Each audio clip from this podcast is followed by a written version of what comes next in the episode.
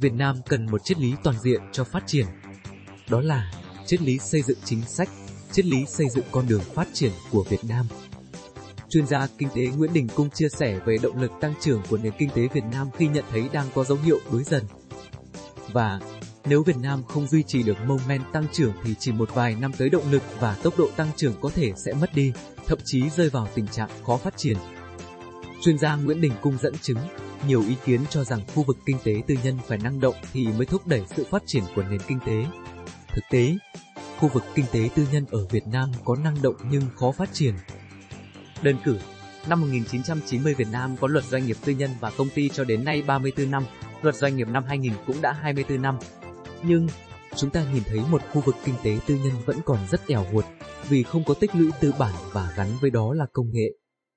Trong khi lại phụ thuộc quá nhiều vào đầu tư nước ngoài, Chúng ta luôn kêu gọi các nhà đầu tư nước ngoài vào Việt Nam, còn khu vực kinh tế tư nhân trong nước lại không được mời đến để bàn những việc mà họ có thể làm, chuyên gia Nguyễn Đình Cung nói.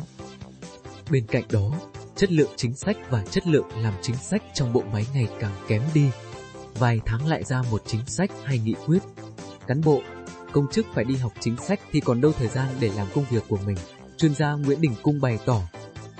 Vẫn theo chuyên gia Nguyễn Đình Cung, chúng ta có nhược điểm là đi giao chép từ ngữ, thuật ngữ từ bên ngoài nhưng không quan tâm đến nội dung thuật ngữ đó. Cách đây 5 đến 6 năm, ở Việt Nam thường nhắc đến 4.0, chuyển đổi số, tăng trưởng xanh, kinh tế tuần hoàn và bây giờ là chip. Nhưng để hiểu hết các khái niệm của thuật ngữ này là cái gì thì rất ít người biết, do chúng ta không nắm rõ được nội hàm của các khác thuật ngữ trên. Điều này cho thấy Việt Nam đang thiếu một triết lý phát triển.